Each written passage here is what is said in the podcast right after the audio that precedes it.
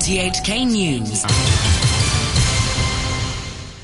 It's one o'clock. I'm Maya Kerwin. The top stories. The engineering sector lawmaker calls for an urgent feasibility study into the East Lantau metropolis, but pan Democrats claim that the government is irresponsible if he pushes ahead with the plan. And President Donald Trump accuses the media of point scoring over the recent attempted letter bombings of his opponents. The lawmaker representing the engineering sector, Lo Wai Kwok, has urged the government to carry out a formal study as soon as possible on its proposed huge reclamation project near Lantau. The East Lantau metropolis, aimed at developing the island and surrounding areas for business and housing, has been strongly criticised by the people concerned about its cost and environmental impact. Mr. Lo, who chairs LegCo's Public Works Subcommittee, said the government shouldn't have much difficulty getting funding approval for a feasibility study, given tighter new council rules. I think with the current situation, of course, is better because some of the very extreme filibustering ways um, is uh, now under better control with the uh, change of the rules and uh, procedures um, in the uh, subcommittee. But however, uh, we still you have to provide time for a member to express their will and ask questions to the authorities. But I have to um, uh, remind members that the PWSC is not a platform to discuss the, uh, the general policy. The government estimates that reclamation alone will cost at least $150 billion, while green groups say that the whole project will cost about $400 billion. Pan Democrat lawmakers have vowed to oppose even a feasibility study on the project. Civic Party lawmaker Kwok Ka Ki says the government is being irresponsible if it pushes through a funding approval for the plan or the study. He said his colleagues will do their best to educate the public about the implications of the mega project. Even before the change of the rules and regulation of the financial committees, the only way we can do is filibustering. You can only slow down, but you cannot turn down the whole passing of the funding. So I can see in the present LegCo, the funding will be passed in the foreseeable future. But the problem is whether it is a responsible policy or the act by the government. It is certainly irresponsible. They didn't have the enough evidence forecast to convince the public that we need to do this, the Lantau reclamation. The Chief Secretary, Matthew Cheung, said he is highly concerned about Cathay Pacific's enormous data breach and that he has urged the airline to cooperate with the government's investigations. Cathay announced on Tuesday that data on 9.4 million customers was hacked months ago. Mr. Cheung said the police and the Privacy Commissioner were following up on the incident. He said authorities would not rule out studying the tightening of privacy laws, taking reference from overseas examples. President Trump has called on the nation to unite in response to what he called despicable terrorizing acts, but he tempered that call by accusing the media of using a series of letter bombs sent to leading Democrats to score political points against him. The media has a major role to play, but the media's constant unfair coverage, deep hostility,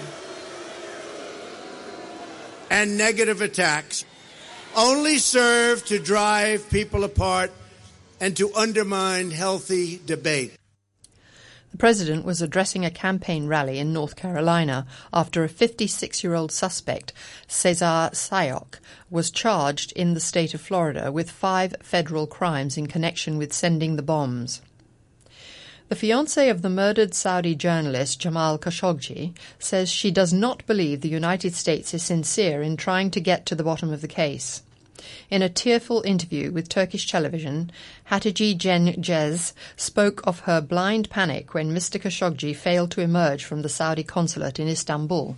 I said Jamal entered from this very door, and I have been waiting for him here. I had his mobile phones. If he had left the building, he would have come to me. I insisted he hadn't left. I knew he hadn't. I knew. I felt I had lost something huge in my life. The The outgoing Mexican president Enrique Peña Nieto has offered members of a migrant caravan currently traveling towards the United States border a package of benefits including temporary jobs and medical services.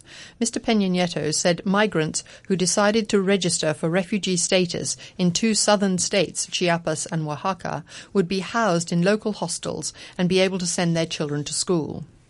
You're listening to RTHK. The time is five past one. One of the most controversial figures in Sri Lankan politics has been named as the new Prime Minister. Mahinda Rajapaksa is accused of responsibility for the deaths of thousands of civilians at the end of the civil war.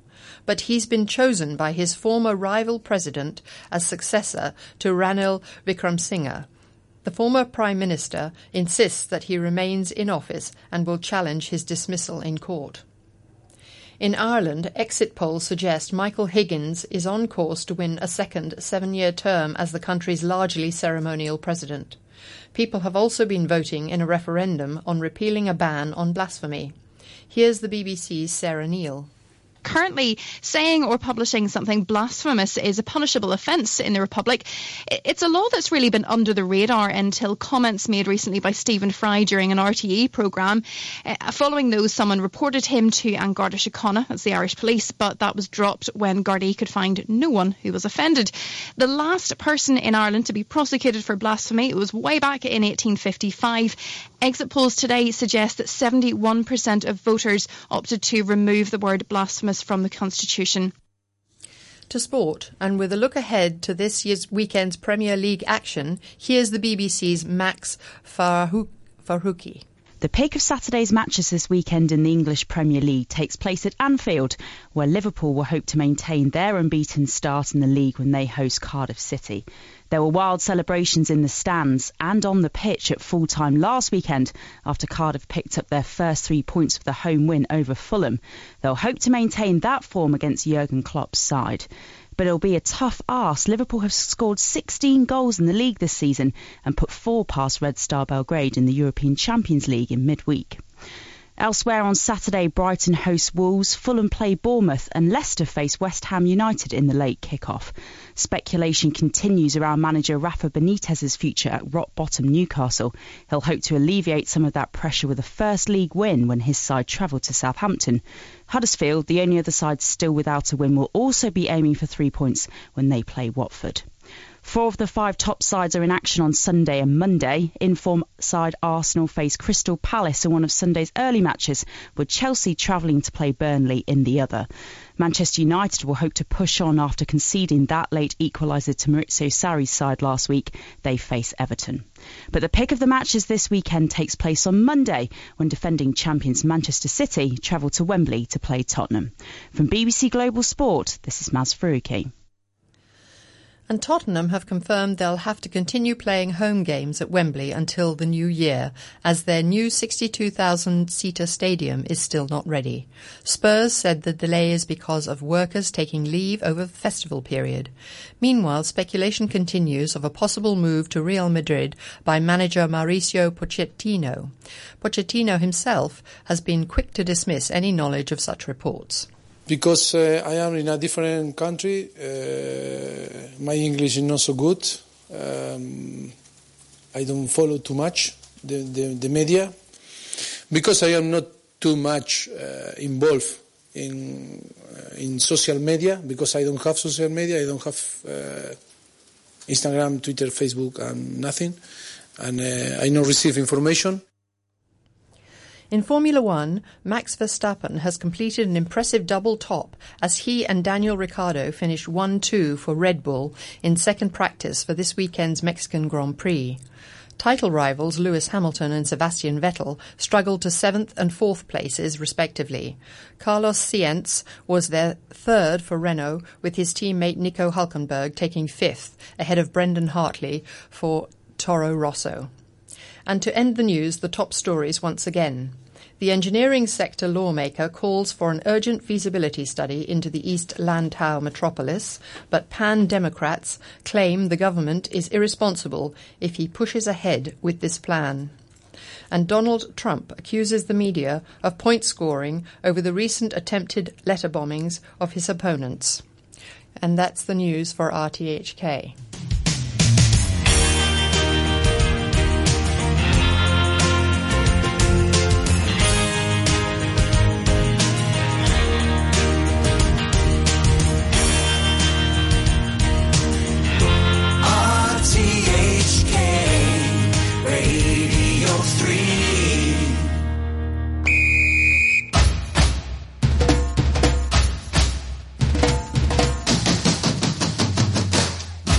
Welcome to this week's edition of World Vibes with myself, Pierre Tremblay, with you till 3 p.m.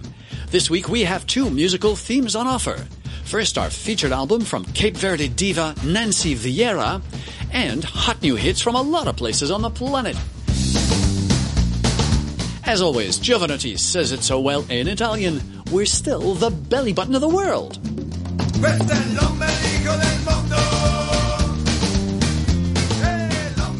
And we start off with our featured album from Nancy Vieira, a Cape Verde diva, very much in the mold of the late Cesaria Evora.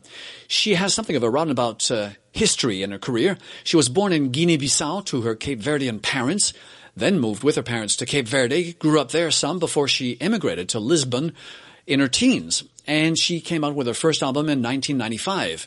Her latest album, our featured album, is her fifth solo album. Uh, her previous one came out six years ago in 2012. And in between, she's been recording with other artists, uh, performing concerts. She's based now in Lisbon, in Portugal, and uh, is mostly performing in Europe. When she started off on her first album, 1995, uh, she was hailed as the new Cesaria Evora for reason.